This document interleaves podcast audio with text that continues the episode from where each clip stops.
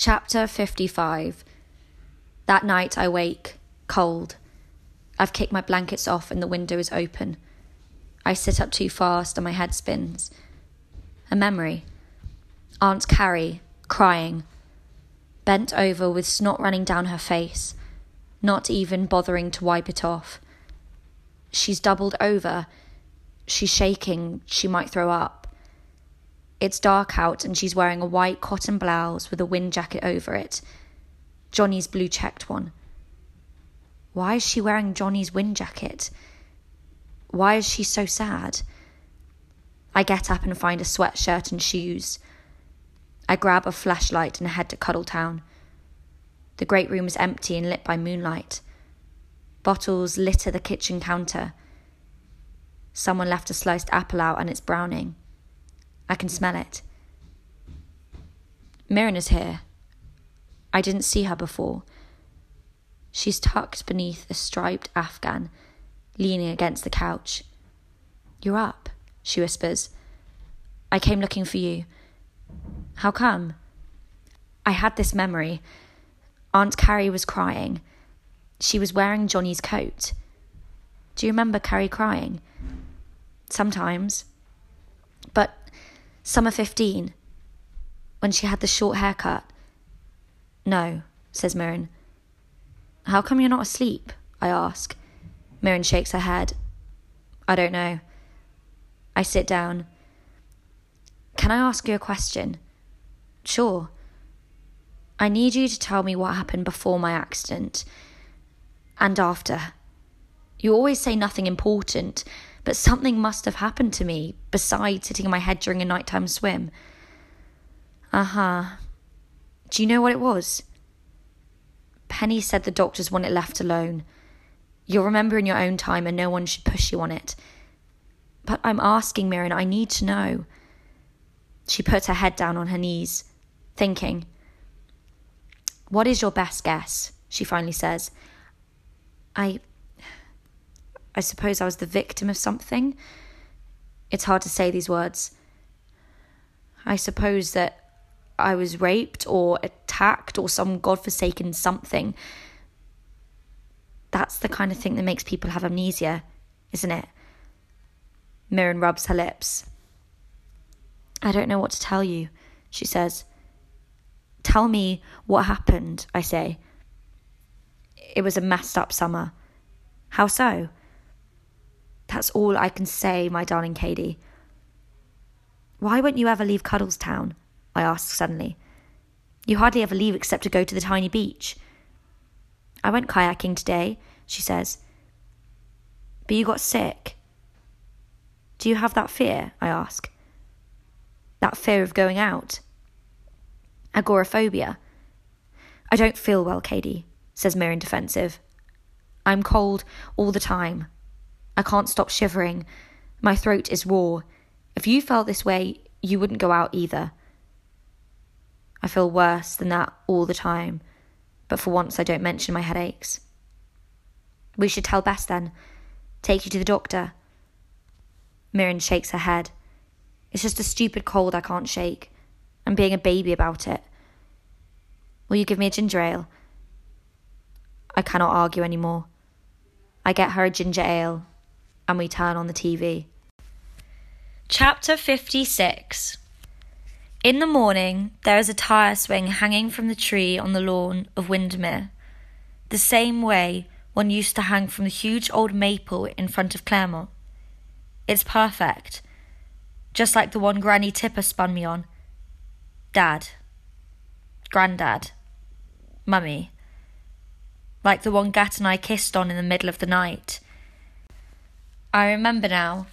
Summer 15. Johnny, Mir, and Gat and I squashed into that Clairmont swing together. We were much too big to fit. We elbowed each other and rearranged ourselves. We giggled and complained. Accused each other of having big asses.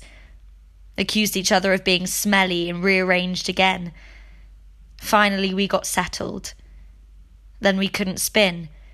We were jammed so hard into the swing there was no way to get moving. We yelled and yelled for a push. The twins walked by and refused to help. Finally, Taft and Will came out of Clairmont and did our bidding. Grunting, they pushed us in a wide circle. Our weight was such that after they let us go, we spun faster and faster, laughing so hard we felt dizzy and sick. All four of us liars. I remember that now. This new swing looks strong. The knots are tied carefully. Inside the tie is an envelope. Gat's handwriting. For Cady. I open the envelope. More than a dozen dried beach roses spill out. Chapter 57 Once upon a time, there was a king who had three beautiful daughters.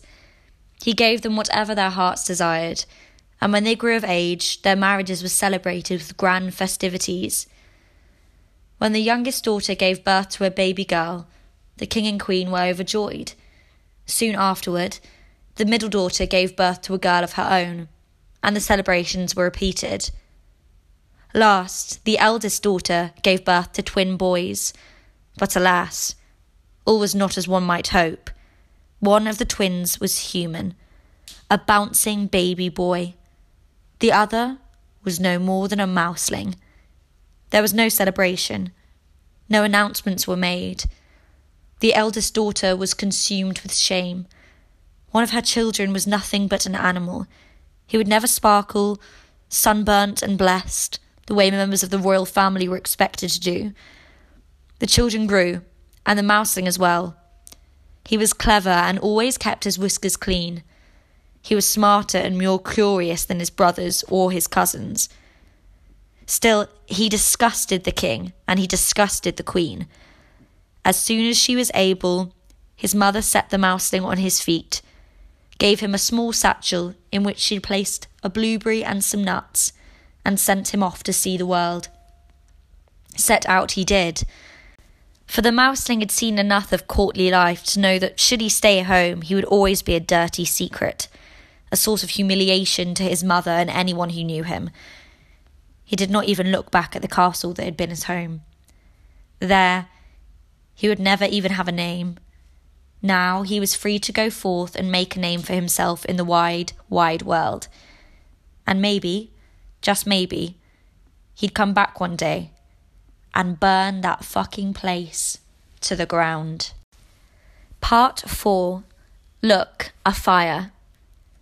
Chapter 58 Look, a fire. There on the northern tip of Beechwood Island, where the maple tree stands over the wide lawn the house is alight. The flames shoot high, brightening the sky. There is no one here to help.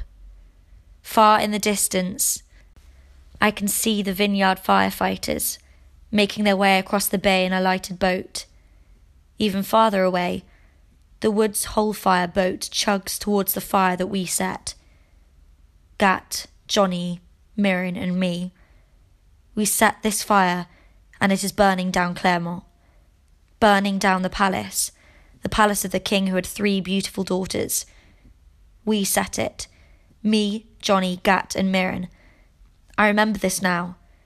In a rush that hits me so hard I fall, and I plunge down, down to rocky, rocky bottom, and I can see the base of Beechwood Island, and my arms and legs feel numb, but my fingers are cold.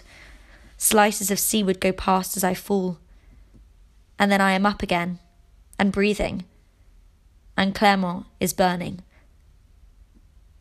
I am in my bed in Windermere, in the early light of dawn. It is the first day of my last week on the island. I stumble to the window, wrapped in my blanket. There is New Clairmont, all hard modernity and Japanese garden. I see it for what it is now. It is a house built on ashes, ashes of the life Grandad shared with Gran ashes of the maple from which the tire swing flew, ashes of the old Victorian house with the porch and the hammock. The new house is built on the grave of all the trophies and symbols of the family the New Yorker cartoons, the taxidermy, the embroidered pillows, the family portraits. We burned them all. On a night when Grandad and the rest had taken boats across the bay, when the staff was off duty, and we liars were alone on the island. The four of us did what we were afraid to do. We burned not a home, but a symbol. We burned a symbol to the ground. Chapter 59 The Cuddledown door is locked. I bang until Johnny appears, wearing the clothes he had on last night. I'm making pretentious tea, he says. Did you sleep in your clothes? Yes. We set a fire, I tell him, still standing in the doorway. They will not lie to me any more, go places without me, make decisions without me. I understand our story now. We are criminals, a band of four. Johnny looks me in the eyes for a long time, but doesn't say a word. Eventually, he turns and goes into the kitchen. I follow. Johnny pours hot water from the kettle into teacups. What else do you remember? he asks. I hesitate. I can see the fire, the smoke, how huge Clairmont looked as it burned. I know, irrevocably and certainly, that we set it. I can see Mirren's hand, her chipped gold nail polish, holding a jug of gas for the motorboats. Johnny's feet, running down the stairs from Clairmont to the boathouse. Grandad, holding onto a tree, his face lit by the glow of a bonfire. No, correction. The glow of his house, burning to the ground.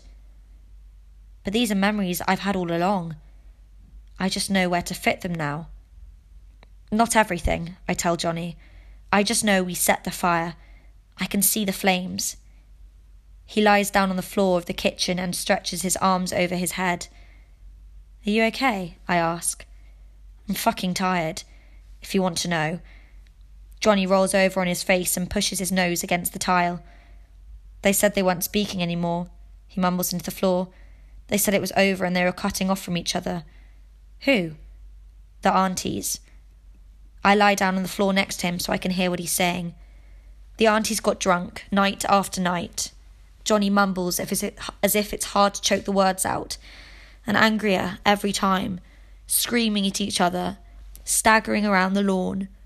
Grandad did nothing but fuel them. We watched them crawl over Grand's things and the art that hung in Clairmont. But real estate and money most of all. Grandad was drunk of his own power, and my mother wanted me to make a play for the money. Besides, I was the oldest boy.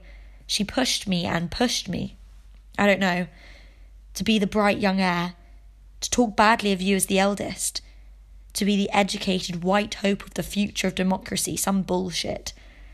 She'd lost Grandad's favour, and she'd wanted me to get it so she didn't lose her inheritance.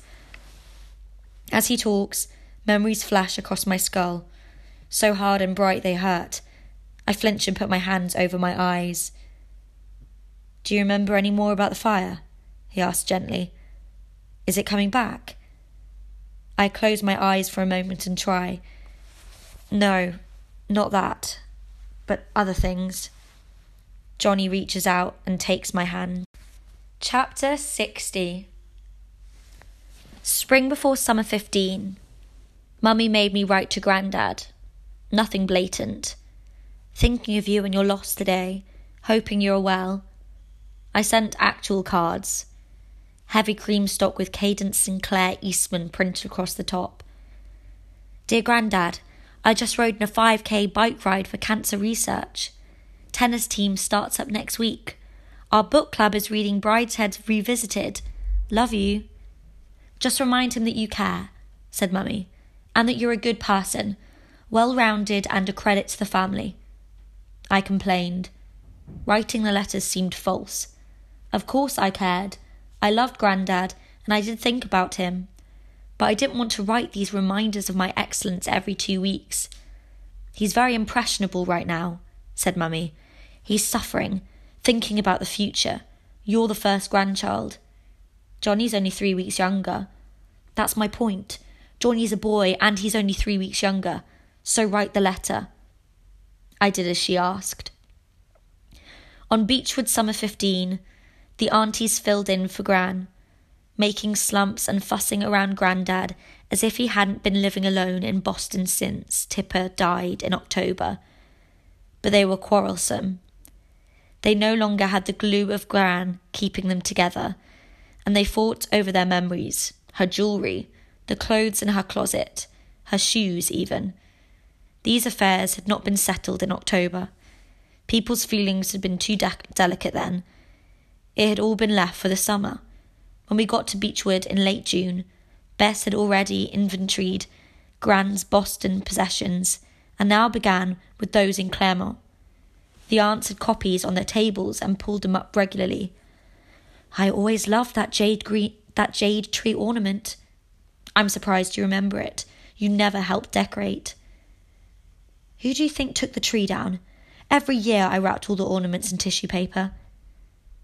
Martyr. Here are the pearl earrings mother promised me. The black pearls, she said I could have them. The aunts began to blur into one as the days of the summer ticked past. Argument after argument. Old injuries were rehashed and threaded through the new ones. Variations. Tell Grandad how much you love the embroidered tablecloths, Mummy told me. I don't love them. He won't say no to you. The two of us were alone in the Windermere kitchen. She was drunk. You love me, don't you, Cadence? You're all I have now. You're not like Dad. I just don't care about tablecloths. So lie. Tell him the ones from the Boston house, the cream ones with the embroidery. It was easiest to tell her I would. And later, I told her I had. But Bess had asked Mirren to do the same thing, and neither one of us had begged Grandad for the fucking tablecloths.